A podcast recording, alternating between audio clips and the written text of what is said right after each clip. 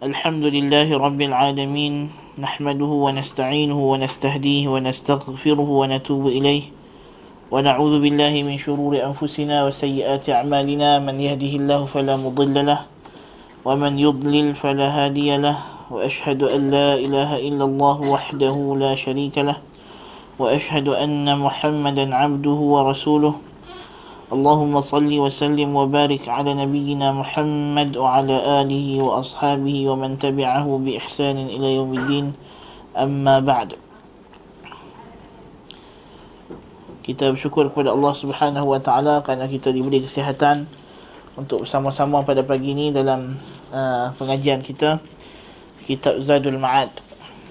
Hari ini insya-Allah saya menggantikan Al-Fadhil Ustaz Yunus yang terpaksa pulang ke Melaka kerana ayah mentua tak sihat. Semoga Allah Subhanahu wa taala memberi uh, kesihatan kepada ayah mentua beliau dan mudahkan segala urusan. Baik. uh, kita menyambung pada fasal kitab Zadul Ma'ad ini fi hadihi sallallahu alaihi wasallam fi salami wal isti'dhani wa tashmitil 'atis. Fasal petunjuk Nabi sallallahu alaihi wasallam tentang salam, meminta izin dan mendoakan orang bersin. Betul? Saya ini kata dekat ni. Hmm?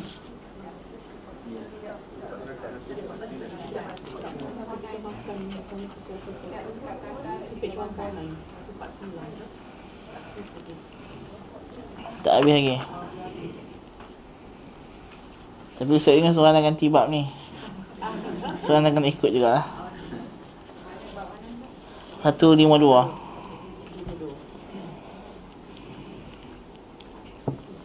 Baik.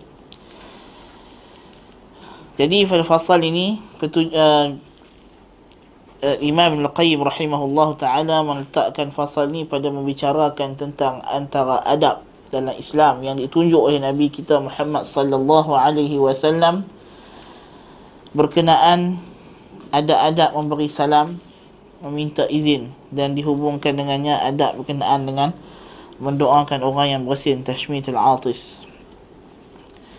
Jadi Islam ini seperti kita tahu bahawa dia penuh dengan adab-adab kesopan santunan dan ini di antara perkara yang sangat penting dalam hidup kita untuk kita tahu itulah adab beri salam dan minta izin.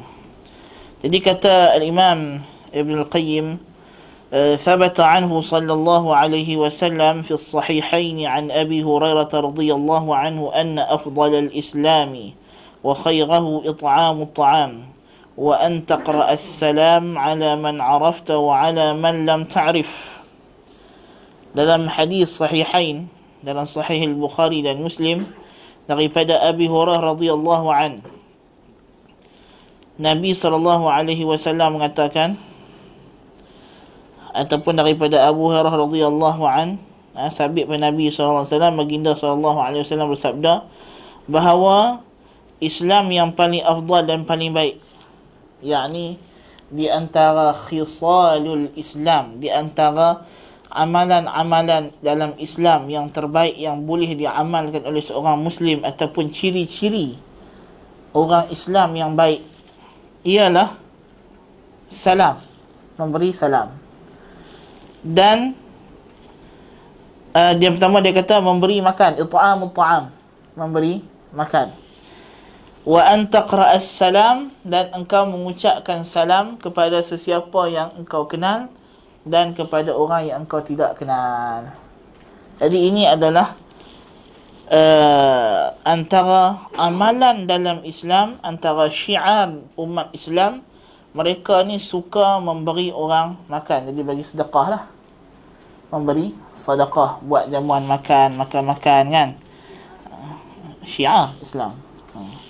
Sebab dia adalah di antara akhlak terpenting umat Islam. Umat Islam ni suka membantu orang suka tolong orang. Jadi ini di antara perangai orang Islam yang paling baik Nabi sebut afdalul Islam wa khairuhu. Islam yang paling baik dan paling elok, paling utama, paling banyak faedah dan pahalanya. Amalan-amalan dalam Islam ini ialah it'amut ta'am, memberi makan. Sama ada buat kenuri, kan ataupun belanja orang makan ataupun memberi sedekah dalam bentuk makanan ataupun hadiah ha, kita ni bukan sedekah saja hadiah pun kena juga Nabi kata tahadu tahabu. Berilah kamu hadiah maka kamu akan berkasih sayang. Jadi it'am it'am Nabi memang menggalakkan untuk kita memberi makan. Kemudian yang kedua Nabi kata wa anta qra'as salama ala man arafta wa man wa man lam ta'rif. Engkau memberi salam kepada orang yang kau kenal dan orang yang kau tak kenal. Yang ni kenal ni maknanya kenal peribadilah. Tapi kita tahu dia Islam lah. Orang yang bukan Islam tak dia bagi salam lah. Ha, kan? Nabi kata la tabda'ul yahuda wan nasara bis salam. Jangan kamu mulakan memberi salam kepada orang Yahudi dan uh, Nasrani. Tapi kalau mereka bagi salam kita jawab waalaikum lah. Baik. Jadi uh, orang yang kita tak kenal tapi kita tahu dia orang Islam. Orang Melayu, muka Melayu. Kan? Pakai tudung. Mai yayasan taklim pula, kan? Selisih dekat tangga. Bagilah salam. Tu maksud dia kan. Walaupun siapa dia ni tak kenal pun. Kan? Kerana dengan beri salam itu uh, akan memulakan uh, ta'aruf dan uh, kecintaan kerana Allah Azza wa Jal. Wa fihi ma dan dalam hadis sahihain juga sahih Bukhari dan Muslim juga أن آدم عليه الصلاة والسلام لما خلقه الله قال له اذهب إلى أولئك النفر من الملائكة فسلم عليهم واستمع ما يحيونك به فإنها تحيتك وتحية ذريتك. فقال السلام عليكم فقالوا السلام عليك ورحمة الله. فزادوه رحمة الله. Baik. Antara asal ni Nabi cerita dalam Sahih Al-Bukhari Sahih Muslim hadis sahih Nabi bagi tahu macam mana sejarah salam ni. Di mana Adam alaihi salatu wassalam apabila Allah Taala menciptakan Adam alaihi salam Allah kata kepada dia idhab ila ulaikan nafari minal malaikah. Pergi kepada malaikat-malaikat ini. Fasallim alaihim. Dan ucapkan salam ke atas mereka wastami' ma yuhayyunaka bih dan dengar apa yang mereka akan balas akan jawab salam kamu fa innaha tahiyyatuka wa tahiyyatu dhurriyyatik kerana itulah yang akan jadi ucapan sejahtera salam ke atas uh, untuk kamu dan untuk keturunan kamu. Faqala assalamu alaikum. Lalu dia kata Adam pergi kepada malaikat dan dia kata assalamu alaikum. Sejahtera ke atas kamu. Qalu assalamu alayka wa rahmatullah. Salam jugalah ke atas kamu dan rahmat Allah. Maka malaikat jawab dengan tambah rahmatullah. Maka salam ini penting ia diajar oleh Allah Subhanahu wa taala dia bukan hanya syariat Nabi kita Muhammad sallallahu alaihi wasallam bahkan ia adalah uh, syiar kemanusiaan di mana Allah Subhanahu wa taala telah ajarkan semenjak Nabi Adam alaihi salam lagi uh, untuk kita memberikan uh, salam uh, memberikan salam yakni mendoakan apa makna salam mendoakan kesejahteraan dan assalam adalah di antara nama-nama Allah. Sebab kita lepas salat kita kata Allahumma antas salam wa minkas salam. Ya Allah, ha, engkaulah assalam. Ini nama Allah itu assalam, sejahtera daripada segala keaiban, kekurangan. Baik. Jadi dua hadis yang awal ini dia menceritakan kepada kita bahawa salam memberi salam di antara amalan yang mesti dijaga mesti dijaga oleh seorang muslim dalam kehidupan dia menjadikan dia sebagai syiar dan ia melambangkan syiar agama Islam bahawa Islam membawa manusia ke arah kesejahteraan. Islam agama yang mengajak manusia kepada kesenangan dan keharmonian. Kan? Ha, ni ada orang yang cenderung kepada ekstremis. Dia kata hidup senang-senang ni agama dajjal. Ini adalah ucapan Dajjal sebenarnya. Kan? Islam mengajar kita untuk mendoakan kebaikan sesama orang Islam. siang dan petang, pagi dan malam. Jadi kita akan tengok macam mana sahabat ni dia bagi salam. Macam mana sahabat dengan salam. Kan? Nabi kata ala man arafta wa ala man lam ta'rif. Kepada orang yang kamu kenal dengan orang kamu tak kenal, Nabi suruh bagi salam. Kan? Jadi salam adalah syiar dan dia bukan bukan semata-mata kalimah yang dilafazkan dengan lisan tanpa ada sebarang penghayatan makna. Ia bukan satu ritual ataupun satu uh, seremoni semata-mata. Ia adalah ibadah yang kita jadikan sebagai ta'abbud. Satu amalan untuk kita dekatkan diri kita dengan Allah Subhanahu wa taala. Dan ibadah dalam Islam ada makna ada maksud ada tujuan ada maqasid mesti ada maqasid kerana Allah Subhanahu wa taala tidak buat perkara sia-sia jadi ada tujuan, ada maqasid. Di mana untuk menzahirkan keharmonian, untuk mengajak manusia hidup dalam keharmonian, hidup dalam baik-baik, jangan bergaduh-bergaduh. Ha, kan? Bagi salam ni mesti dengan wajah yang ceria kan? Takkan orang bagi salam muka masam. Itu cara bagi salam yang tak betul lah. Kan? Bagi salam. Assalamualaikum. Assalamualaikum. Kan? Ha, gitu kan? Yang tu dia tak kena. Dia tidak dia hanya beri salam sebagai satu ritual ataupun upacara seperti burung kakak tua bagi salam. Kan? Kakak tua bagi salam tak? Kita ajak dia bagi salam dia pun orang masuk rumah dia, Assalamualaikum, Assalamualaikum. Ataupun kita pasang loceng yang bunyi Assalamualaikum. Kan? Jadi orang yang bagi salam dengan tak ada reaksi muka ni, dia umpama macam burung kakak tua tu ataupun macam loceng tadi. Kan? dia hanya beri salam tanpa dia memahami makna. Ha.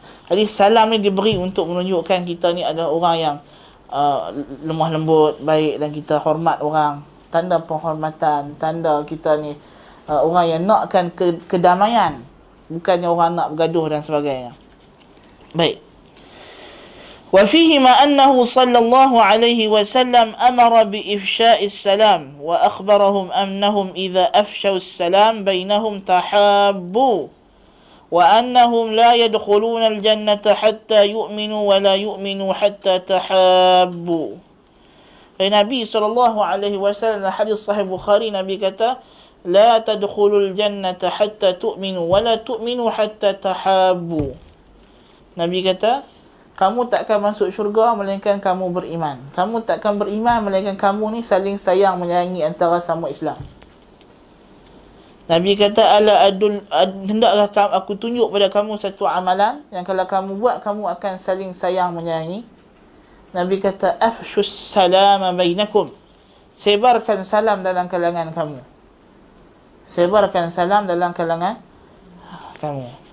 Tapi sebab itulah di antara tanda akhir zaman, tanda kiamah, antara kiamat, tanda kiamat sughra yang sedang berlaku sekarang ialah orang hanya bagi salam kepada orang yang dikenali sahaja. Orang yang tak dikenali sudah tidak diberi salam lagi. Ha, walaupun kita tahu dia tu orang Islam. Kan? Orang Islam nampak muka Melayu je lah. Ha, kan? Baru tadi turun pada Yayasan Taklim. Ha, kan? Pastilah orang Islam kan? Baru tadi duduk mengaji kelas Zadul Ma'ad. Tahu kan? Tapi dia tak tak ambil indah kan. Hai aku aku hai dia hai dia. Bukan nak suruh bukan mesti salah bagi salam tu nak kena peluk-peluk pula tak kan. Ha, itu ada hukum lain pula. Peluk-peluk ni tidak disyariatkan kecuali balik daripada safar yang jauh. Kan? Saya saja jumpa duk peluk-peluk makruh. Kan? Tiap-tiap kali jumpa peluk dia jumpa peluk. Ah yang ni yang ni amalan yang tidak tidak ada dalam Islam ha? Ha ni adalah muhdath rekaan bid'ah bid'ah Baik. Jadi uh, Nabi ajak kepada kita bahawa ucapan salam ni antara ucapan yang boleh menyebabkan uh, kasih sayang dan itu adalah tanda iman. Berkata Al-Bukhari dalam sahih dia, qala Ammar, "Thalathun man jama'ahunna faqad jama'a al-iman, al-insafu min nafsik." وبذل السلام للعالم والإنفاق من الإقتار dia kata uh, di dalam kitab dia Ammar ini Ammar bin Yasir radhiyallahu anhu kata Tiga perkara yang barang siapa mengumpulkannya maka sungguh ia telah mengumpulkan keimanan iaitulah berbuat adil terhadap dirimu al-insafu min nafsi yani adil terhadap diri sendiri yakni tidak menyiksa diri buat dengan kadar yang patut ha, jangan jangan buat satu benda yang menyebabkan diri sendiri dapat susah kan menyebarkan salam kepada manusia dan berinfak dalam keadaan yang susah Maksudnya dia, tetap melaksanakan ibadah walaupun dia susah. Dia tidak bakhil untuk fi sabilillah. Sedekah ni kita kena faham dengan makna syar'i lah. Sedekah ni maknanya bukan mesti dia kaya. Ya kan? Nabi kata setiap tulang anak Adam ini pada pagi terbitnya matahari ada sedekah. Di antaranya kita tolong orang angkat barang sedekah, ucapan yang baik sedekah, menyuruh benda yang ma'ruf sedekah, mencegah yang mungkar sedekah. Sedekah. Maknanya dia walaupun dia susah tapi dia tetap melaksanakan ibadah kepada Allah Subhanahu wa taala. Ha, dan kalau tak boleh nak buat semua tu apa nabi kata? Diganti dengan dua rakaat uh, duha baik kata الإمام ابن القيم رحمة الله عليه وقد تضمنت هذه الكلمات أصول الخير وفروعه kalimat ini, ini ucapan salam ini, mengandungi segala punca kebaikan dan cabang-cabangnya. Ucapan salam ni, apa makna dia? dia ada kandung, mengandungi segala punca kebaikan dan cabang-cabang kebaikan. Fa innal insaf, kalimat yang masuk ini ialah uh, ucapan Ammar ibn Yasir ini.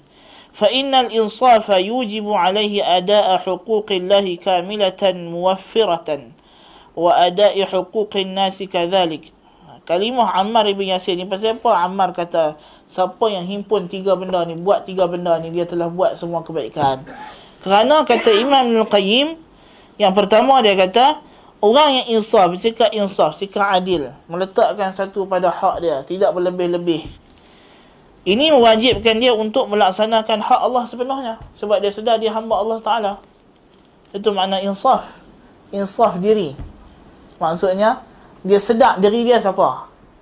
Diri dia adalah hamba Allah Azza wa Jal. Kalau dia sedar benda ni, maka dia akan buat segala hak-hak Allah Ta'ala. Ibadah. Ha? Demikian juga hak-hak manusia. Semuanya. Sebab dia sedar bahawa dia ni hamba Allah yang tertakluk dengan undang-undang Allah Azza wa Jal. Allah suruh dia sayatul rahim. Buat baik kepada manusia dan ada hak-hak yang Allah Taala wajibkan ke atas dia untuk dia buat bagi pihak bagi ke atas manusia yang lain. Ha, kan? Wa alla yutalibuhum bima laysa lah wa la yahmiluhum fawqa was'ahum bima yuhibbu an yu'amiluhu bih wa ya'fihim mimma yuhibbu an ya'fuhu min. Ha, jadi menyebabkan dia tidak menuntut daripada orang apa yang bukan hak dia. Inilah orang ada sikap insaf diri dan dia tidak menyuruh orang buat benda yang melebihi pada kemampuan orang. Dia ada orang gaji, ada pekerja dan sebagainya. Ha, ada anak dia dan sebagainya. Dia tak suruh dia ni buat benda yang dia sendiri tak mampu nak buat. Kan? Benda di luar kemampuan manusia. Ha, kan? Bagi kerja yang berlebih-lebihan yang sebenarnya memang uh, di luar batasan. Yang dia sendiri kalau orang suruh dia buat benda tu, dia tak nak buat. Jadi dia kena faham lah. Ha, kan? wa yu'amiluhum bima yuhibbu an yu'amiluhu bih dan dia akan berinteraksi dengan manusia dengan cara yang dia pun nak orang lain interaksi kepada dia macam tu. Macam mana dia nak orang buat baik kepada dia, dia akan buat baik kepada orang juga. Wa yu'fihim mimma yuhibbu an ya'fuhu min. Dan dia akan memaafkan manusia. Perkara yang dia juga nak orang maafkan dia. Jadi kalau orang buat benda yang tak seberapa sikit-sikit just terberetuh bau jalan-jalan terberetuh bau kan? Tak ada lah panggil nak lempang. Kan dia sedar lah, lah kalau aku pun terberetuh bau dia aku pun tak nak lah panjang-panjang isu ni sebab terberetuh bau ya pun. Ha, kan? Ha, cuma kalau terlanggak kereta orang Melayu dia sensitif sikit kalau macam orang Arab langgar kereta tak puas lagi dia macam beretuh bau lah ha, kan orang Melayu dia calak kereta tak boleh ha, kan jadi itu kena faham keadaan kondisi kan jadi dia nak orang dia tak lebih-lebih. Takkanlah hanya kerana oh, terlanggak barang jatuh sikit kan. Oh nak tuntut sampai beribu-ribu ganti rugi yang salah lah. Tak betul lah kan. Ha? Maksudnya dia pun kalau dia dia yang buat benda tu dia nak orang maafkan dia. Jadi dia maafkan orang juga. Wa yahkumu lahum wa alaihim bima yahkumu li nafsihi wa alaiha. Dan dia akan hukum untuk mereka dan atas mereka macam mana dia hukum untuk diri dia sendiri. Dia takkan zalim pada orang dalam hukuman. Dia akan bagi hak orang sesuai dengan apa yang dia nak orang bagi kepada dia. Kan? Kita manusia ni kita kena sedar bahawa kita semuanya hamba Allah Subhanahu Wa Taala dan kita ada had batas dia. Kita tak mampu nak buat lebih daripada apa yang kemampuan yang Allah cipta pada kita. Jadi kita juga kena muamalah dengan orang dengan cara yang baik. Kalau kita tersilap, kita nak orang maaf kita, kita maafkan juga kesilapan orang. Kan? Dalam hal-hal duniawi lah. Terutamanya. Kan? Kes-kes agama cerita lain lah. Tapi ni dia menyentuh hak Allah dan Rasul. Ni hak manusia sama manusia. Hak kita dengan kita. Ha, yang ni kita kena tasamuh, ada toleransi. Kan? Ada orang dia hak hak diri dia sendiri. Dia begitu pertahan. Nabi wasallam Nabi tak pernah marah kalau perkara itu menyentuh hak peribadi dia. Ha? Lepas Nabi tak balas kejahatan orang musyrikin Quraisy yang berkaitan dengan apa yang dia buat pada diri dia. Nabi tak perang dengan orang Quraisy sebab orang Quraisy ambil perut unta buah atas kepala dia. Nabi tak perang dengan Abu Lahab sebab Abu Lahab baling batu dekat dia ataupun sebab Ummu Jamil letak duri kat jalan dia. Hak ni semua Nabi maaf, tak ada masalah. Tapi yang Nabi tak maaf yang dia berbuat syirik. Yang ni tak ada maaf. Sebab ini hak Allah Azza wa Jal. Tak boleh syirik. Buat maksiat, Nabi marah. Ha, kan? Nabi marah buat maksiat. Hari Nabi dia tak pernah menuntut bela atas hak diri dia sendiri. Ha, tapi Nabi hanya menuntut bela atas hak Allah Azza wa Jal. Nabi marah. Jadi ini adalah sikap yang kita kena ada sebenarnya. Tapi ia bukanlah sikap yang boleh dapat dalam seminit dua main kelas kali dua. Tapi dia perlukan mujahadah yang berpanjangan. Ha, untuk melatih uh, jiwa.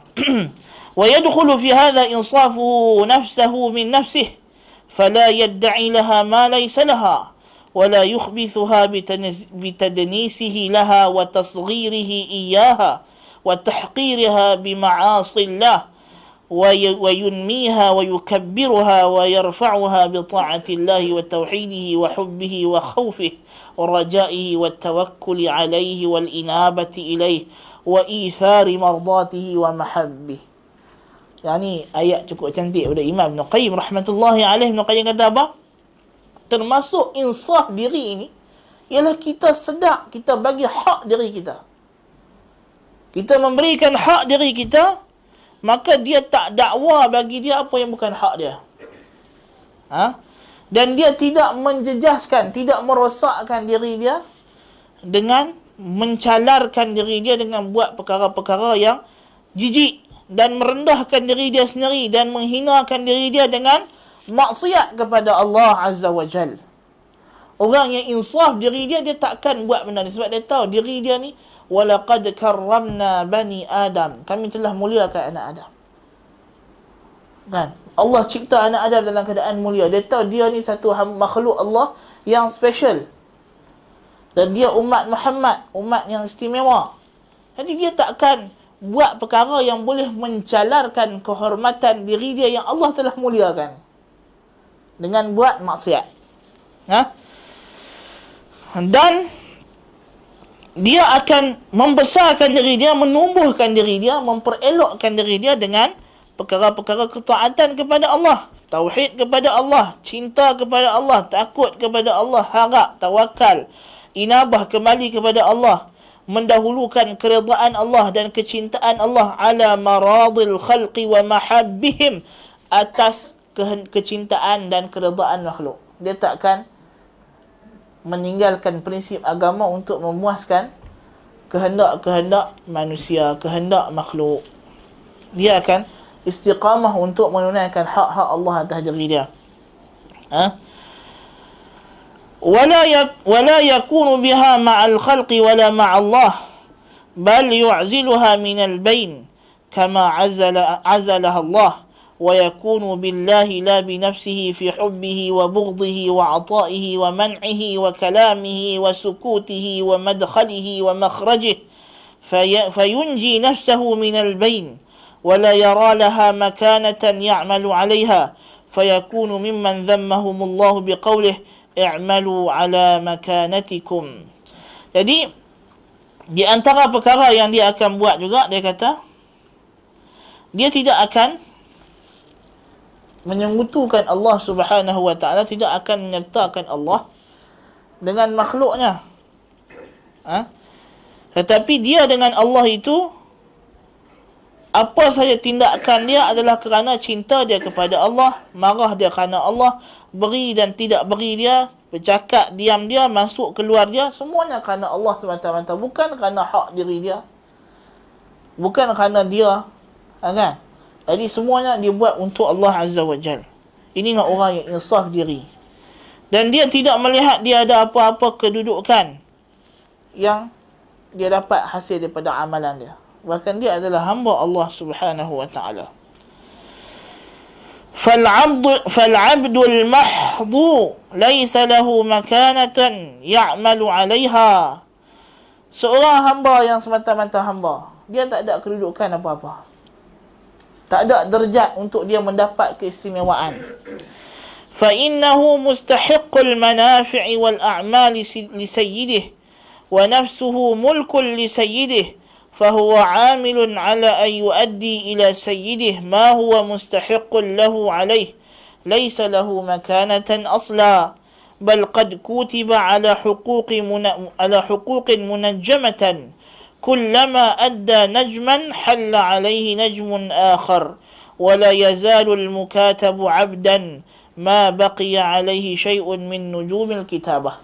يعني dia Ibn Qayyim umpamakan hamba ini kita ini dengan Allah Azza wa Jal kita ni memang hamba Allah yang hakiki hamba semata-mata hamba maka dia tidak ada apa-apa kedudukan yang menyebabkan Tuhan dia kena bagi apa-apa dekat dia. Kita ni adalah milik Allah Azza wa Jalla. Macam kalau kita ada hamba. Zaman dulu ada hamba. Kan? Dia hamba tak ada hak apa-apa untuk minta daripada uh, Tuhan dia. Kan? Dia demand gaji sekian banyak sebulan. Tak ada. Tak boleh. Lain berbeza dengan pekerja. Ha. Pekerja boleh demand. Kan? Mengikut dia punya qualification. Hamba tak ada. Hak kita, milik kita. Kan? Sebab itu beza jariah dengan isteri. Kan? Jariah dia ada hak, uh, isteri ada hak giliran dan sebagainya. Jariah ni kalau dia ada jariah 100 orang pun dia tak ada tak ada apa-apa giliran dia kena bagi. Baik. Maka dia kata demikianlah seorang hamba itu berhak mendapat manfaat dan amalan untuk tuannya. Apa sahaja kerja dia balik kepada uh, tuan dia sebenarnya. Dan diri dia sendiri adalah milik tuan dia. Dan dia beramal untuk dia menunaikan kepada tuan dia. Ha? apa yang dia berhak baginya ke atas tuannya. Mana dia apa saja yang dia buat hamba ni balik pada ha, tuan dia kan kalau kita ada hamba zaman dulu ada hamba kan? Hamba kita tu boleh kerja kita bagi dia kerja ha, gaji dia masuk dekat ha, tuan dia dan tuan dia akan bagilah berapa persen yang dipersetujui. Ha, kharaj dia tak ambil semua ha, kan? Laisa lahu makanatan asla dia tak ada kedudukan sama sekali. Bahkan dia boleh di muka tabah. Muka tabah ni hamba boleh ambil perjanjian dengan tuan dia untuk memerdekakan diri dia dengan bayaran tertentu. Ansuran. Ha, munajjamah. Bila dia bayar untuk bulan ni bulan depan ada lagi hak yang lain. Demikianlah seterusnya seterusnya. Dia masihlah hamba selama mana dia ada bayaran yang dia kena bayar kepada tuan dia. Dan kita dengan Allah Azza wa Jal tak mungkin kita boleh bayar segala nikmat yang Allah Taala bagi kepada kita. Ha, kalau hamba yang biasa-biasa hamba manusia ni dia boleh ambil muka tabah. Ha, dia bayar ansuran untuk membebaskan diri dia dapat zakat zakat bagi kat dia. Okey setiap bulan bayar berapa ratus misalnya tuan kata okey harga diri kau ni kalau kau nak merdeka nak tebus seratus ribu. Ha, kan? Maka bulan-bulan bayarlah berapa berapa persen yang disetujui ha, kan dia berhak dapat zakat daripada uh, baitul mal Tapi selama dia belum habis bayar dia punya bayaran dia, dia letak hamba. Ha, kan? Kita manusia dengan Allah, kita adalah hamba abadal abidin. Selama-lamanya kita adalah hamba Allah. Kita takkan mampu bayar apa-apa bayaran untuk menebus diri kita daripada perhambaan dengan Allah Azza wa Jal. والمقصود أن إنصافه من نفسه يوجب عليه معرفة ربه وحقه عليه ومعرفة نفسه وما خلقت له وألا يزاحم به مالكها وفاطرها ويدعي لها الملكة والاستحقاق ويزاحم مراد سيده ويدفعه بمراده هو.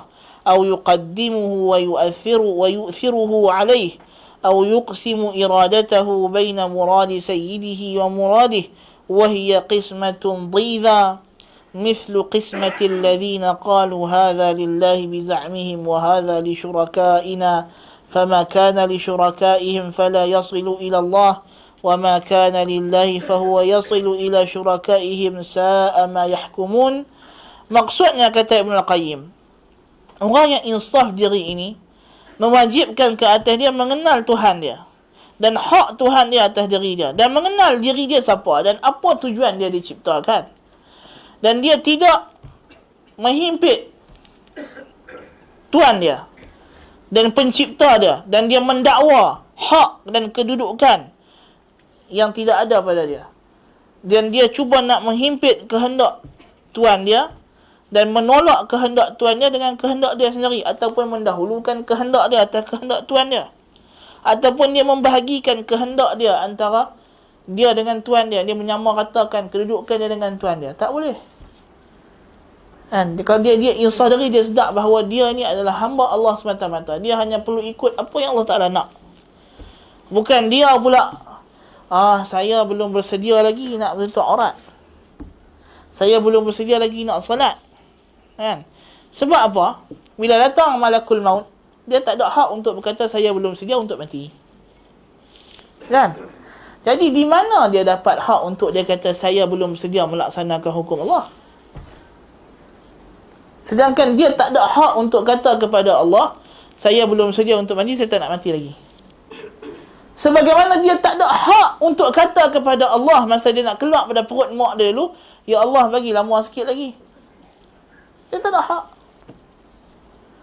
Jadi hak mana? Tiba-tiba dah besar, dah tulang lulang dah elok, dah boleh berdiri, boleh berjalan.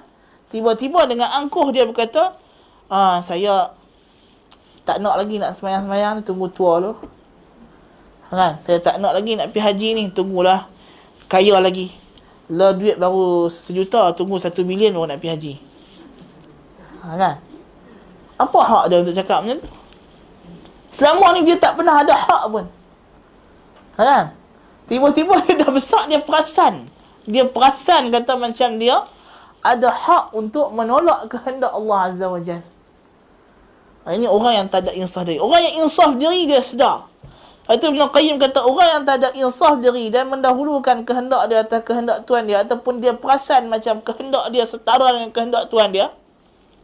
Ini macam orang musyrikin yang mengata hadza lillahi bi za'mihim wa hadza li syurakaina. Ha, orang musyrikin dia bahagi menatang ternak dia. Yang ni untuk Allah, yang ni untuk sekutu-sekutu kami.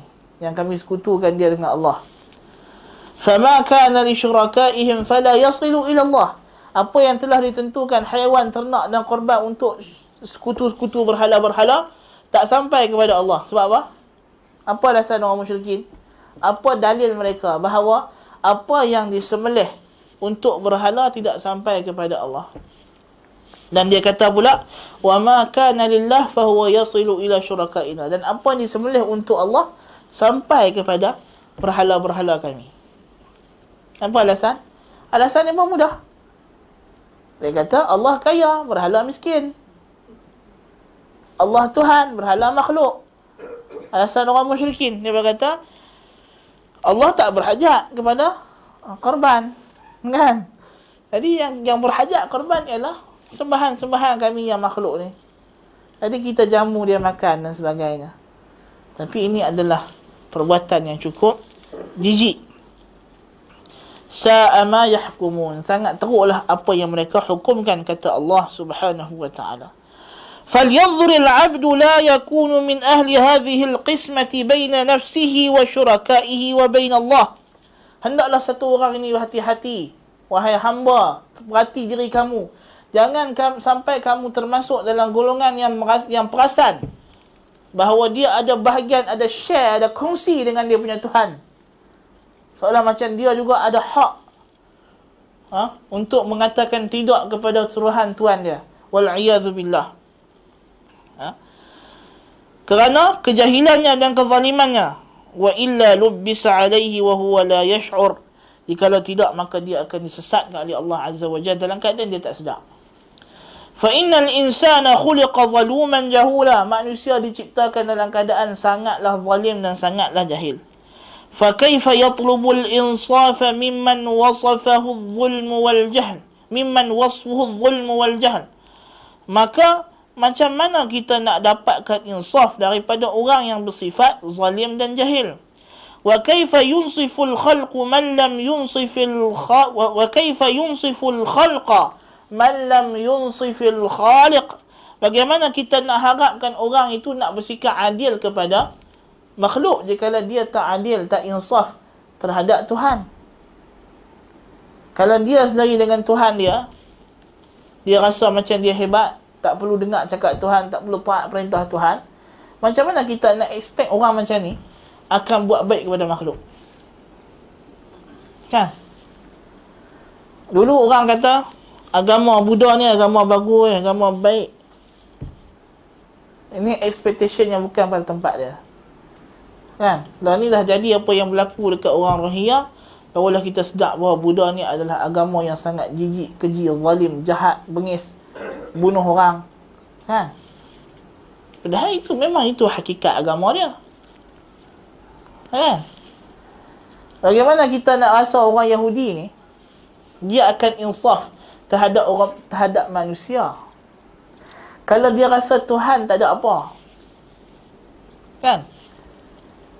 orang Yahudi di sisi mereka ha, Tuhan itu kena ikut hukum ulama Yahudi bukan ulama Yahudi ikut hukum Tuhan. Jadi jangan duk perasanlah Yahudi akan hormat apa-apa perjanjian yang dibuat dengan manusia. Sedangkan dia tak anggap manusia yang bukan Yahudi itu sebagai manusia pun. Bagi dia itu adalah haiwan yang dicipta dalam bentuk manusia untuk berkhidmat untuk dia. Kan? Ha, jadi Orang yang tidak ada insaf pada hak Allah dia tak ada insaf pada hak makhluk. Baik. كما في أثر إلهي يقول الله عز وجل ابن ابن آدم ما أنصفتني؟ خيري إليك نازل وشرك إلي صاعد. كم أتحبب إليك بالنعم وأنا غني عنك؟ وكم تتبغض إلي بالمعاصي وأنت فقير إلي؟ ولا يزال الملك الملك الكريم يعرج إلي منك بعمل قبيح. Dalam satu athar. Mungkin athar ni sama ada hadis uh, yang Nuqayyim sebut ni kemungkinan dia athar hadis ataupun bukan hadis. Uh, maksudnya athar daripada apa nama dapat daripada ulama ahli kitab dan sebagainya. Dan Nabi sebut la tusaddiquhum wa la tukadzibuhum jangan dustakan mereka dan jangan percaya bulat-bulat. Tapi dia makna dia uh, sahih. Di mana Tuhan mengatakan ibnu Adam engkau tak insah kepada aku kebaikan aku sentiasa turun kepada kamu sedangkan keburukan perangai akhlak dan uh, amalan-amalan jijik kamu selalu naik kepada aku Berapa banyak aku bagi nikmat kepada kamu supaya kamu sayang, cinta dan ikut cakap aku. Sedangkan aku tak berhajat kepada kamu. Tuhan kata, "Wa ana ghaniyun ank." Aku tak berhajat kepada kamu. Wa kam tatabaghadu ilayya bil ma'asi dan berapa banyak pula kamu duk cari benci dan murka aku kepada kamu sedangkan kamu berhajat kepada aku, fakir, memerlukan aku. Kan? Dan sentiasalah malaikat yang mulia naik kepada aku dengan amalan kamu yang jijik. Dan dalam satu asar yang lain, Tuhan mengatakan, Ibnu Adam, ma ansaftani khalaqtuka wa ta'budu ghairi wa arzuquka wa tashkuru siwai. Ibnu Adam, kamu tak insaf akan hak aku. Aku cipta kamu, kamu semua lain daripada aku. Aku bagi kamu rezeki, kamu pergi bersyukur kepada selain aku. Ha? Bersyukur kepada selain Allah Azza wa Jal. Kan? Sebab itulah syarak jaga lisan. Syarak jaga lisan. Supaya tidak disandarkan nikmat kepada selain pemberi nikmat. Sehingga kan kita dilarang menyandarkan satu nikmat kepada sebab. Walaupun dia sebab yang betul. Kan? Umar nak masuk mencuri. Kan? Kita bila itik sudu. Tak itik sudu. Itik ansar. Kan? Jadi itik tu bila mencuri nak masuk rumah dia sudu lah pencuri tu. Kan? Pencuri tu lari tak jadi mencuri. Jadi dia kata baguslah itik kerana hang lah. Kalau hang tak ada aku tak tahu jadi apa. Ha, kan? Betul lah itik tu jadi punca benda lagi tapi dilarang menyebut. Ha, kan? Dilarang menyebut. Sebab tu Ibn Abbas kata di antara syirik asghar ialah kataan seorang laulal battu hadha la dakhala as-sariq kalau tidak kerana itik sudu ni pencuri masuk rumah laulal kulaibah kalau tidak kerana anjing yang menyalak pencuri akan masuk rumah sehingga kan kata ulama salah termasuk perkataan uh, al-mallahu haziqan tukang kemudi juru kemudi itu cerdik sebab tu kita selamat belayak sampai ke darat pun ulama salah kata ucapan ini syirik asghar Kan? Asghar, sikit kecil. Sikit kecil. Kan?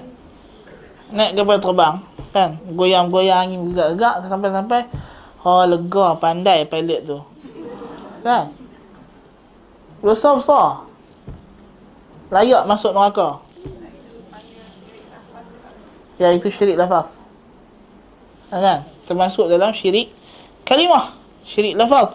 Syirik kecil kan batal segala amalan wal billah walaupun tak batal syahadah hanya kerana kata pilot pandai kan tapi kalau orang tak mengaji mana nabi tahu kan hanya orang yang mengaji je lah tahu baik kerana apa kerana syarak nak jaga supaya kita ni hati kita ta'aluk kita hanya dengan Allah azza wajalla kita sedar bahawa segala yang berlaku nikmat ni hanya Tuhan yang bagi tak ada orang yang bagi nikmat kepada kita. Hanya Allah. Hanya Allah. Satu-satu yang pemberi nikmat Ar-Razzaq. Maka, walaupun benda itu betul, memang betul. Dia adalah sebab. Pilot tu sebab saja. Bukannya dia sendiri mampu buat benda tu, kan? Ada kapal terbang, hilang tak jumpa-jumpa. Ha, kan? Jadi, manusia tak ada tak ada kuasa. Allah Ta'ala yang maha berkuasa. Ha? Baik. Yes.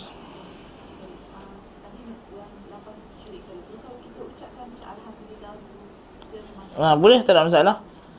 Yang penting kita bersyukur jangan lupa Allah Azza wa Jalla kan. Ha.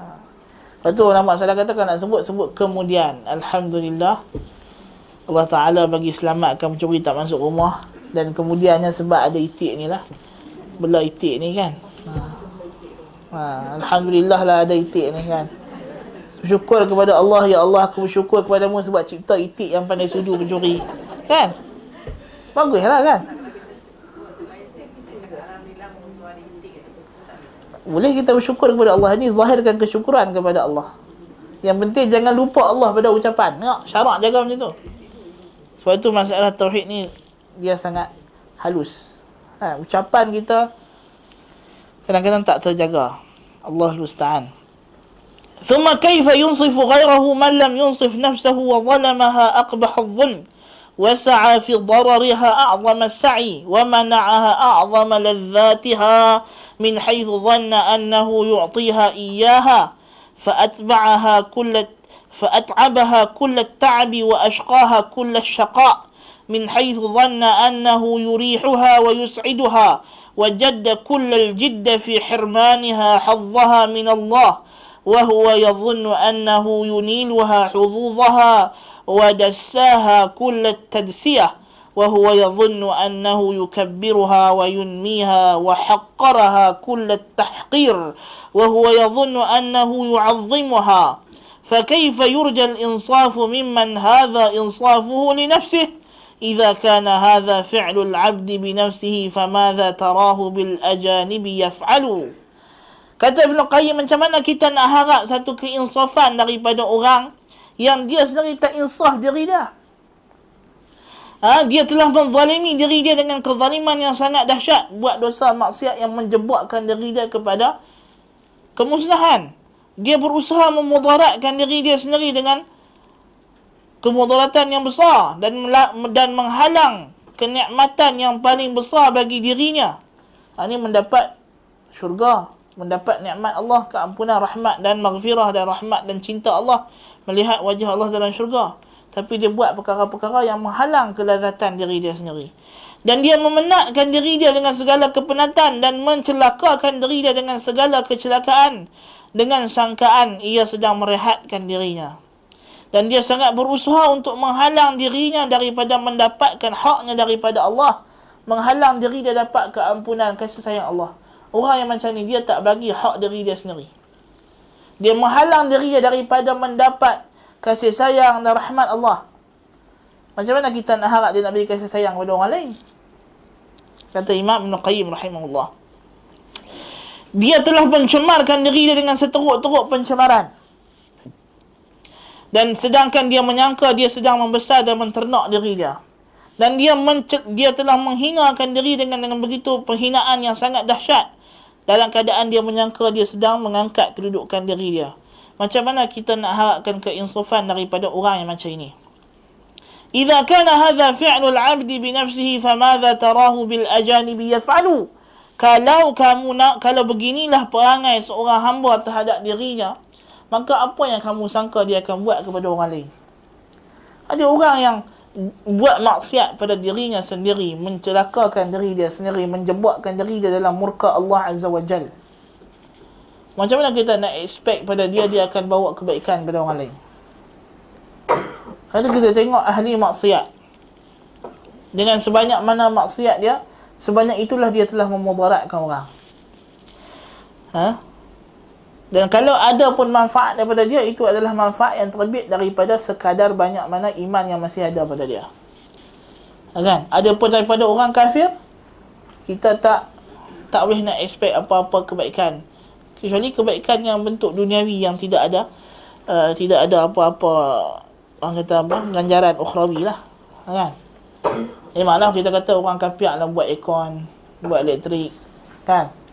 Yalah kita kata hak tu duniawi lah kan. Tapi kita nak harapkan dia sendiri buat apa? Barang-barang elektrik ni untuk kegunaan kelas mengaji macam ni tak ada lah kita yang kena sesuaikan lepas tu. Kan? Orang kata dia tak ada terbayang pun mikrofon ni orang akan guna untuk solat masalahnya kan. Sebab tu dia tak ada mikrofon yang sesuai yang yang macam orang kata apa? Memang disetkan untuk solat. Tak kan? Tak tak. Kita tak terbayang benda tu. Kan? Tapi itu kita yang kena sesuaikan balik lepas tu. Kan? Tapi nak harap dia buat benda tu asasnya untuk perkara tersebut, tak ada. Dia buat mikrofon tu untuk dia boleh menyanyi, melalak. Kan? Itu asal dia buat. Tapi Allah subhanahu wa ta'ala lebih cerdik daripada dia. Lebih dahsyat. Lebih hebat. Lebih berkuasa. Lebih maha bijaksana. Allah alihkan segala apa yang dia buat untuk asalnya maksiat. Allah jadikan dia untuk kebaikan juga bagi orang Islam. Baik. Wal maqsud anna qawl Ammar radhiyallahu anhu thalath man jama'ahunna faqad jama'a al-iman wa badhl as-salam lil-'alami wal-infaq min al-iqtar kalam jami' li usul al-khair wa furu'ih.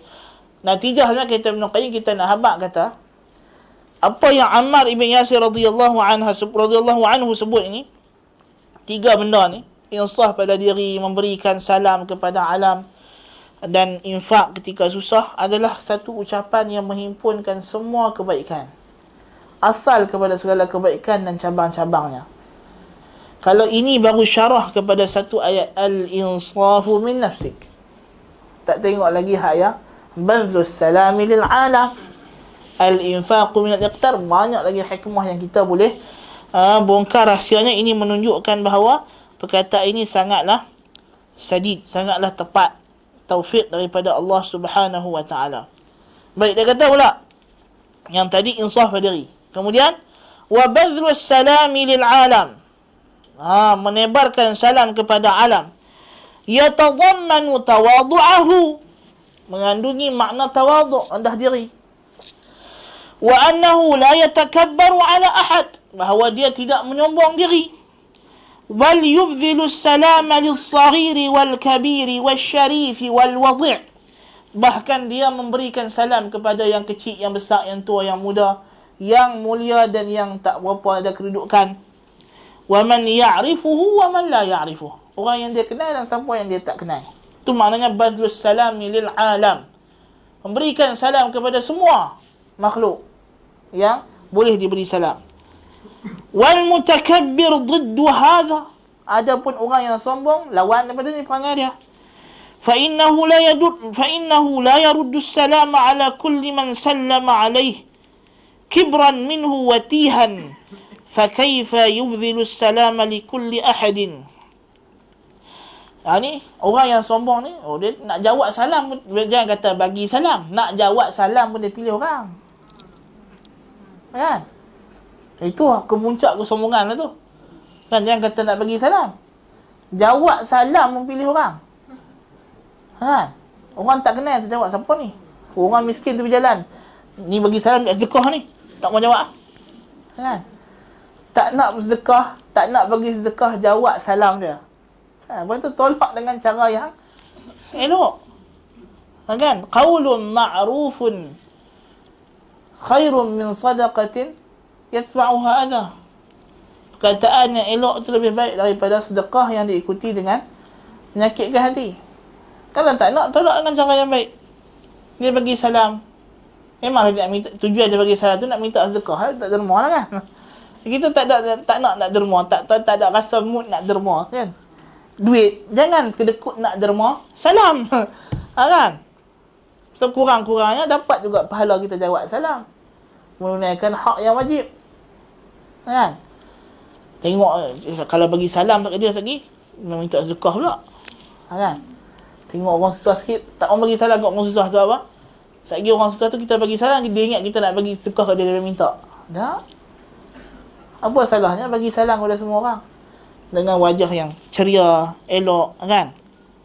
Baik. Jadi orang yang macam ni nak jawab salam pun memilih kata Ibn Qayyim macam mana dia nak bagi salam ke orang lain? Ha? Dia takkan bagi salam oleh orang yang dia yang dia kenal sahaja. Amma al-infaq min al-iqtar fala yasduru illa an quwwati thiqatin billahi. Adapun orang yang sanggup memberi sumbangan infak jalan Allah dalam keadaan dia susah ini tidak berlaku melainkan daripada jiwa yang sangat kuat keyakinannya dengan Allah. Wa anna Allah yukhlifu eh, wa anna Allah yukhlifuhu ma anfaqah. Dan dia sangat yakin Allah akan ganti balik apa yang dia infak. Wa an quwwati yaqin ini kekuatan keyakinan. Wa tawakkulin kekuatan tawakal. Wa rahmatin begitu kuat sifat rahmat dalam diri dia. Wa zuhdin fi dunya dan sangat kuat akan zuhud terhadap dunia. Wa sakha'i nafsin biha dan jiwa yang sangat dermawan. Wa wuthuqin bi wa'din min wa'dihi maghfiratan minhu wa fadla dan sangat yakin akan janji keampunan dan kelebihan daripada Allah man ya'iduhu al-faqra wa ya'muruhu bil fahsya' dan dia mendustakan syaitan yang mengancam dan menakut-nakutkannya dengan kemiskinan dan kemungkaran. Syaitan yang duk was-was kat kita. Ni sekali kalau hang bagi sedekah ni, duit tak ada bulan ni, habis eh. Kan? Tak cukup eh. Patutnya hang boleh beli television, television baru bulan ni. Ha. Oh, patutnya bulan ni kalau tak sedekah ni hang boleh beli baju baru, tudung baru. Ha, kan? boleh beli lansir rumah baru ha, kan ni kalau bagi sedekah tak cukup duit ni ha, kan ha, itu was-was syaitan ya'idukum bil, bil faqri wal fahsya dia menjanjikan dengan kefakiran dan fahsyak benda-benda mungkar. Tapi Allah janjikan maghfirah keampunan dan fadl tambahan nikmat. Kalau kita bagi yamhaqullahu riba wa yurbi sadaqat. Allah musnahkan riba. Dan Allah ternak sedekah. Ha, kan? Ada orang kata, ish, kalau tak makan riba ni, kalau tak melabur dalam saham-saham yang dilarang oleh syarak ni, kan? Eh, duk pergi melabur saham-saham yang syarak ni buat apa?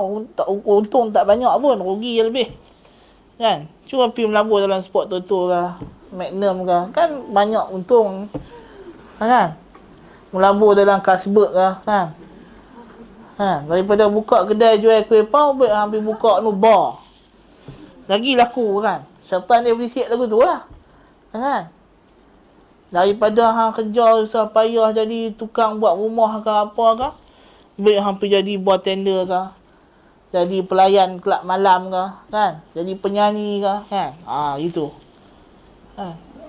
Ada kudrat tulang apa semua boleh kerja Nak kerja-kerja tukang-tukang rumah boleh eh? Jadi buruh kasar boleh kan? Ish, tapi syaitan kata bisik kat telinga dia Takkan anak standard orang Indun kot kan? Baik hampir pasal malam nyanyi kan?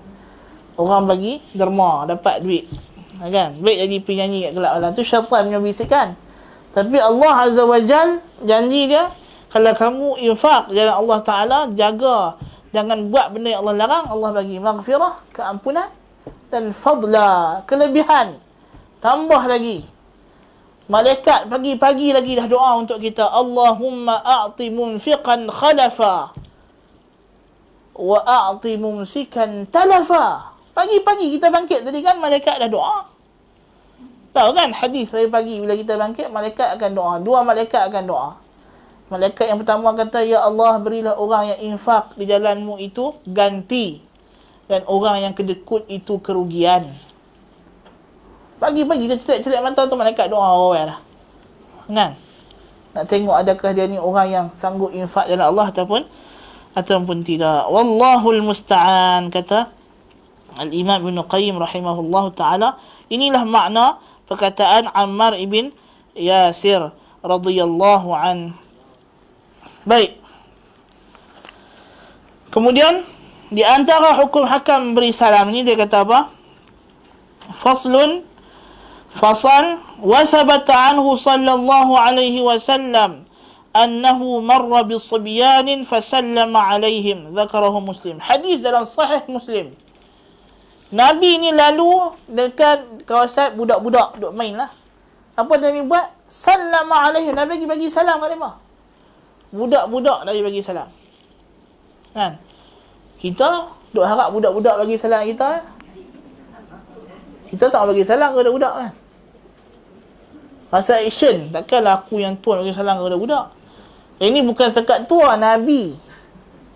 Nabi. Ini Nabi kan dia boleh bagi salam dekat budak-budak kecil sibian sibian ni budak kecil budak hak duk main guli tu kan budak hak jenis duk mandi longkang air acak tu kan ha ni? Budak hak jenis duk blutin main main, main lumpak tu kan? Jadi Nabi SAW bagi itu makna sibian budak yang tahap ini umur dia. Nabi bagi salam. Nabi dengan budak-budak cukup hebat. Layan sungguh. Kan? Nabi biasa main semua-semua ayat dengan budak. Kan? Dalam hadis sahih. Nabi pernah, uh, apa nama, dengan Anas siapa siapa tak ingat. Sebab Anas ni masa jadi khadar Nabi, dia budak lagi. Anas ni Malik tu. Dia masih budak. Kan? Eh, Nabi biasa ambil ayat kemana mulut, Nabi semua ada ayat. Kan? Melawak, bergurau senda. Kan? Nabi suruh Anas pergi buat satu kerja.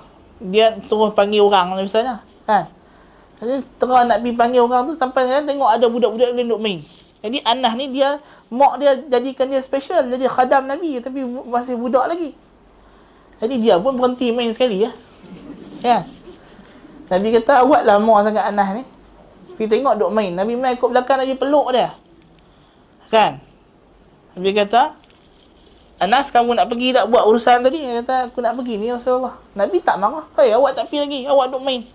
Nabi Anas kata Nabi tak pernah kata dekat dia kepada apa yang dia tak buat kenapa engkau tak buat? Nabi tak nak marah Anas. Dan budak kan? Nabi faham. Nabi cukup meraihkan psikologi budak-budak. Ha kan? Jadi itu Nabi dengan budak-budak. Sangat rahmat belah dan kasih sayang.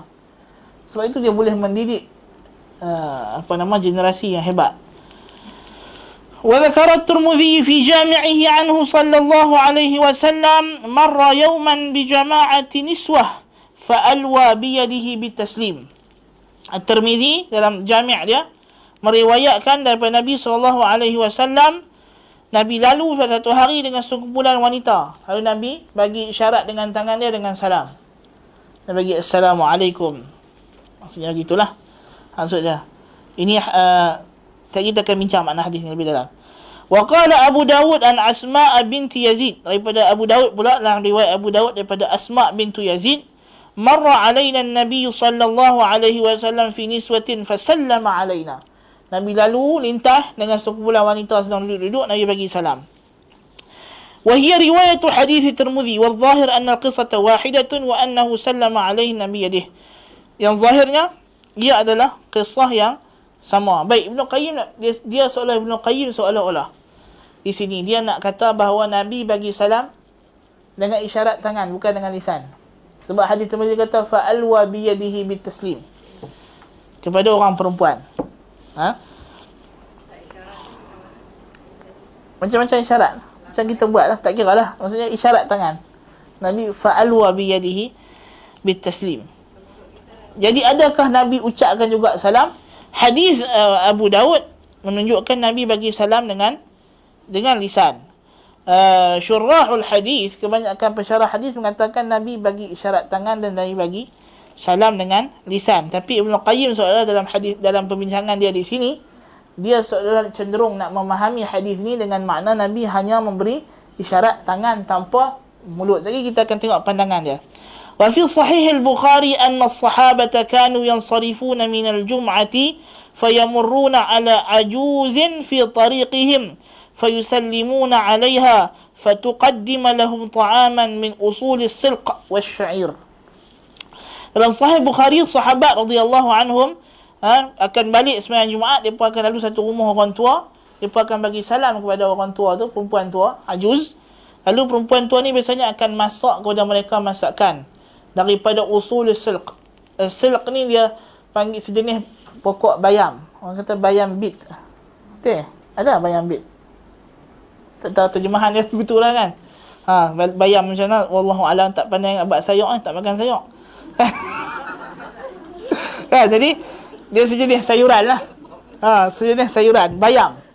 Yang ada ubi di bawah, yang ada macam akak itu ada macam kan. Jadi ha, apa dia? Beetroot dia. Ah dia betul tu beetroot. Ah betul tu. Ah, mungkin lah tu. Ha? Oh merah atas dah. Ah okey. ah, bukan bayam lah. Baik, jadi sejenis sayur macam tu lah lebih kurang dia kata. Eh, dia akan masuk tu kat depa kat sahabat-sahabat ni setiap hari Jumaat. Kan? Jadi hadis ni banyaklah faedah dia. Kalau nak bincang hadis ni saja banyak faedah dia di antaranya uh, sahabat-sahabat ni lepas sembahyang Jumaat dia dia keluar dia tinggal masjid dia tak ada duduk dalam masjid sampai asar. Ha, dan di antaranya galakkan bersedekah pada hari Jumaat. Seorang perempuan ni bagi dah hari Jumaat je bagi makan kan. Jadi maknanya uh, apa nama? Sahabat ni bagi salam. Yang poin dia kita nak tahu di sini dia bagi salam pada orang tua ni, makcik tua ni. Baik. Wa hadha huwa as-shawab fi mas'alati as-salam 'ala an-nisa. Ini pendapat Ibn Qayyim dia kata inilah yang tepat berkenaan dengan memberi salam kepada wanita yusallimu ala al-ajuzi wa dhawatil maharim duna ghairihin. Dia bagi salam kepada wanita yang sudah tua ataupun yang mahram bukan kepada wanita ajnabiyat. Ini mas pendapat dan ini adalah mazhab Syafi'i rahimahullahu taala. Yang mu'tamad dalam mazhab Syafi'i lelaki ajnabi tidak memberi salam kepada wanita ajnabiyah uh, dengan lafaz hanya dengan isyarat itu pun kalau aman daripada fitnah. Adapun untuk wanita yang sudah lagi tidak ada hajat kepada nikah ataupun uh, mahram, maka itu diberi salam. Tetapi kebanyakan ulama lain tidak berpendapat demikian rupa. Mereka mengatakan babit dia adalah adakah di sana fitnah ataupun tidak ada. kalau tak ada fitnah harus memberi salam walaupun dengan uh, lafaz kan ha, tapi kalau jenis hak nak mengorak piwit-piwit lepas tu duk bagi salam kan? Hak tu fitnah tak boleh lah. Tiba-tiba bagi salam assalamualaikum tak jawab berdosa. Ah yang tu jawab berdosa. Ha, kan? Yang tu jawab berdosa. Kan? Tapi kalau dia bagi salam maksudnya dia bagi saran dengan cara yang tak ada sebarang syubhah syahwah ha, kan? Ini harus. Ha, ini yang rajihnya adalah harus dan al-imam Ibnu Hajar rahimahullah dalam Fathul Bari cenderung kepada pendapat mengatakan harus selagi mana tak ada fitnah dalam kondisi fitnah ni boleh di di di, di kan dilihat berdasarkan kondisi cara dia bagi salam keadaan dia bagi salam tu macam mana ha kalau kita datang rumah kita tahu rumah ni orang perempuan duduk kita nak bagi sesuatu, something, mesti bagi salam kan? Takkan tak bagi salam? Kan? Duduk dalam rumah nak bagi salam dengan tangan je lah. Dia tak nampak. Kan? Tak nampak. Kan? Jadi maknanya, boleh bagi salam jika tidak ada, tidak menimbulkan fitnah. Tapi kalau dalam kondisi yang menimbulkan fitnah, syubhah dan meragukan, maka ini hendaklah dielakkan dan tidak dijawab salam yang uh, sebegini rupa wallahu taala a'lam. Baik. دندلا وفصل وثبت عنه في صحيح البخاري وغيره تسليم الصغير على الكبير والمار على القاعد والراكب على الماشي والقليل على الكثير. هذه ini asas ada salam hadis dalam sahih bukhari nabi kata yusallimu as-saghiru 'ala al-kabir yang kecil bagi salam pada yang tua. Wal maru ala al qa'id yang berjalan bagi salam di tengah duduk. Wal rakibu ala al mashi yang menunggang bagi salam di tengah berjalan kaki. Wal qalilu ala al kathir dan yang sedikit bagi salam kepada yang banyak. Yang ni adab asas. Tetapi sesiapa yang start bagi salam dulu maka bagi dia pahala lebih. Ha, kan? Sebab syarak galakkan supaya kita berlumba-lumba memberi salam. Ha, kan jadi Nabi walaupun memang Nabi bagi tahu yusallimu as-saghiru 'ala al-kabir. Budak bagi salam pada yang tua. Tapi Nabi idza marra bis-sibyan sallama 'alaihim. Nabi lalu dengan budak-budak kecil dia bagi salam. Nabi tak tunggu depa. Nabi tak berhenti tengok bagi salam ke tak? Ha, kan? Tak. Nabi tak kata, "Ha cepat bagi salam." Pak cik lalu ni. Tak ada. Eh, Nabi bagi salam terus. Lama-lama budak tu sendiri akan terajak untuk bagi salam kan? Sebab dia tahu. Kan? Jadi sama juga orang yang berlalu bagi salam kepada orang yang uh, duduk. Tapi kadang-kadang mungkin dia tak perasan. Dia tengah jalan tak perasan kita duduk kan? Kita bagi salam kat dia. Ah uh, di mana tu sampai tak perasan orang duduk. Ha kan? Ha tak ada masalah. Boleh harus. Dan orang yang menunggang bagi salam kepada orang yang sedang berjalan kaki. Sebab apa? Nabi tentukan macam ni supaya orang yang ni diajak untuk hormat menghormati. Yang muda menghormati yang tua yang tua mengasihi yang muda. Ha, kan? Yang berjalan menghormati orang yang duduk. Sebab dia lebih tinggi kedudukan daripada orang duduk. Sebab dia tengah berjalan kan? Orang yang menunggang lebih tinggi kedudukan daripada orang yang berjalan kaki. Hai nabi nak ajak orang supaya tawadhu merendah diri. Mentang-mentang bawa kereta Bentley kereta apa Mercedes Benz BMW 3 series 4 series 10 series ke ha, kan tak pandang orang jalan kaki ni kan? Bagi salam. Ha, ni dia kata oh, kita pasang tinted supaya orang tak nampak kan? Lagi bagi salam dia nak tumpang pula. Ha, kan? Takut. Ha, ni tak tak betul kan? Rupanya kawan tu kat rumah dia 10 Bentley tu ada. Cuma hari tu hari dia exercise. Jalan kaki. Kan? Kita berada sebiji perasan. Ha, kan? Ha, ni masalah. Jadi apa salahnya bagi salam? Dia tak ada kebulak buat kereta tu Kan? Hai, Nabi ajak supaya orang bersikap tawadhu. Orang merendah diri. Wal qalilu 'alal kathir. Dan yang sedikit bagi salam kepada yang banyak. Dan dalam dalam Jami' Tirmizi juga Nabi kata yusallimul mashi 'alal qa'im. Yang berjalan memberi salam kepada orang yang berhenti, yang yang tengah berjalan kan bagi salam kepada orang yang tak berjalan lah qaib fi musnadil bazzar anhu yusallimu ar-rakibu 'ala al-mashi wal mashi 'ala al qa'id wal mashiyani ayyuhuma bada'a fa huwa afdal. Dalam musnad Bazzar Nabi kata orang yang menunggang bagi salam orang jalan kaki, orang yang berjalan kaki bagi salam pada orang tengah duduk dan orang yang sama-sama berjalan.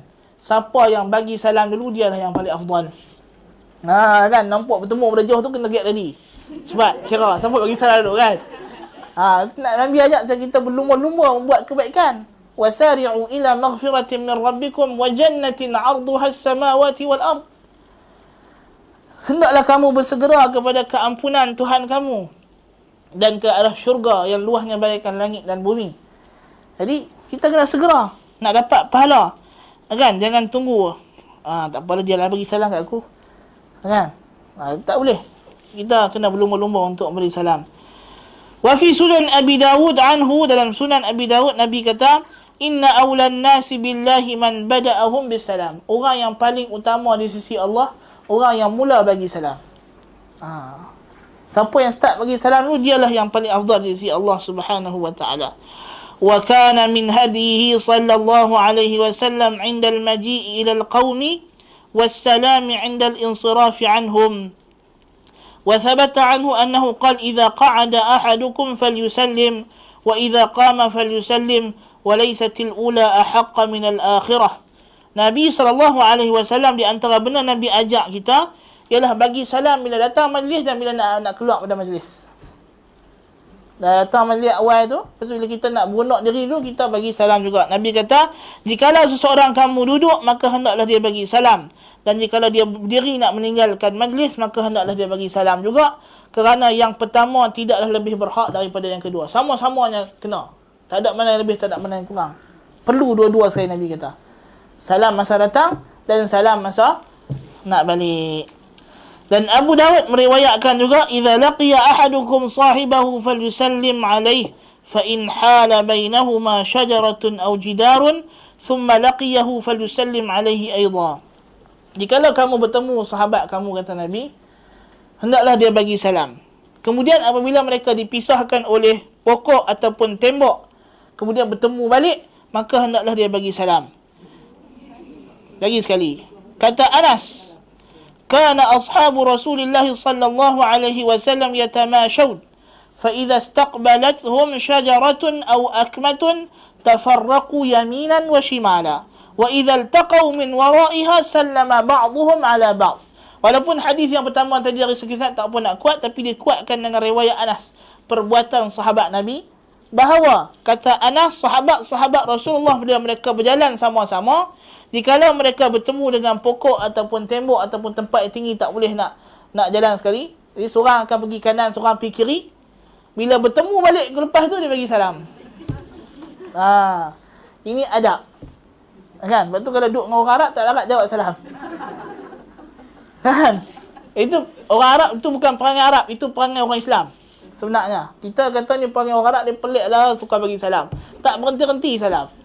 Kan? Dah bagi salam tanya macam mana keadaan. Kan? Kan? Kita duduk sembang kita duduk diam lama sikit tanya pula kaifahal.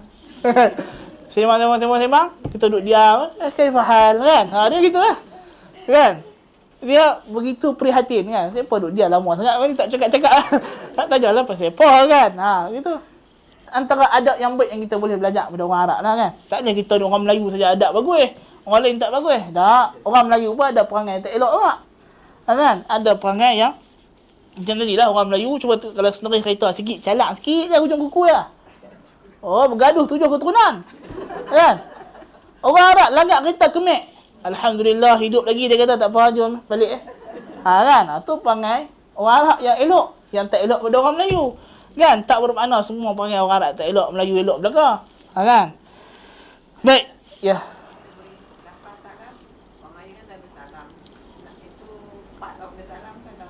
Eh, tasa tasafah bersalaman berjabat tangan sunnah yang lain pula bila bertemu itu di antara sunnah juga Nabi sebut apa nama? Bila berjabat tangan dua orang muslim maka bergugur dosa mereka seperti daun kering yang bergugur daripada uh, pokok.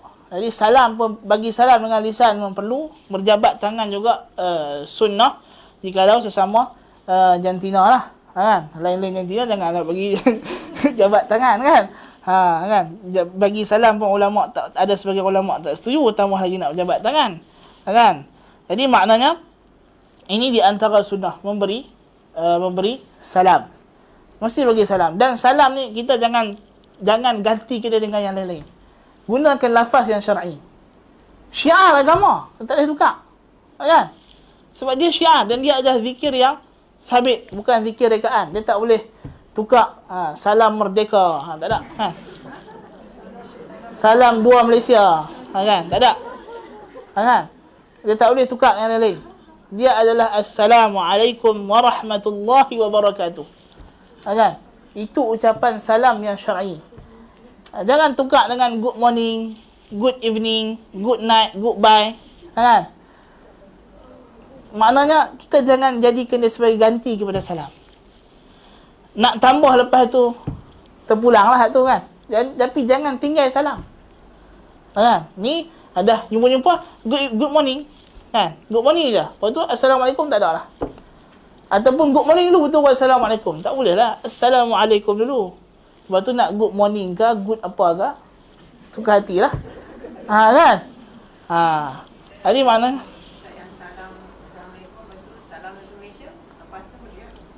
Ha? kan nak ulang salah satu satu jadi isu panjang lain pula. Lagi sensitivity kerajaan tak boleh kan uh, ya majlis ilmu masuk dia bagi salam boleh bagi salam cuma orang yang sedang menekuni, menekuni ilmu ah ha, ilmu dia tidak semestinya tidak adalah setengah keadaan di mana ulama memberikan uh, pengecualian tentang waktu-waktu menjawab salam. Ha, misalnya orang tengah semayang, kita boleh bagi salam. Tapi orang yang semayang, dia tak boleh jawab salam. Waalaikumsalam. Dia jawab dengan syarat tangan. Tapi kita boleh bagi salam dekat orang tengah semayang. Kan? Tapi dia tak wajib menjawab dengan uh, lisan. Ha, kan? Baik, ini di antara adab. Lebih mana ni Ustaz Ina sambunglah insya-Allah. Ha? Kita pun dah ambil masa yang agak panjang. Okey, ni sebahagian daripada ada-ada memberi salam dan panjang lagi Ibn Qayyim bincang tadi banyak lagi apa ni isu-isu di antaranya uh, kita masuk masjid kita bagi salam kita kena buat apa dulu sembahyang tahiyatul masjid dulu sebelum bertanya soalan salam dulu sebelum bertanya sebelum cakap ha? assalamu qabla al-kalam. Walaupun hadis ni uh, dhaif tapi dikuatkan dengan amalan amalan para sahabah amalan salafus salih. Ha, ni sebelum bercakap bagi uh, bagi salam. Dulu ni menunjukkan kepentingan salam. Kesimpulan yang kita dapat buat adalah di antara amalan dalam Islam ni di antara yang afdal ialah salam. Dan perlu dihidupkan amalan memberi salam dalam kalangan umat Islam kena jadikan dia sebagai syiar kita orang Islam jangan jadikan budaya orang kafir sebagai uh, syiar kita uh, kan jangan jadi gantikan dengan uh, budaya yang lain wallahu taala a'lam bis-shawab ada soalan? Ada soalan? Aku qawli hadha wa astaghfirullah al-azim li wa lakum. سبحانك اللهم بحمدك أشهد أن لا إله إلا أنت أستغفرك وأتوب إليك وصلى الله على نبينا محمد وعلى آله وصحبه أجمعين والسلام عليكم ورحمة الله وبركاته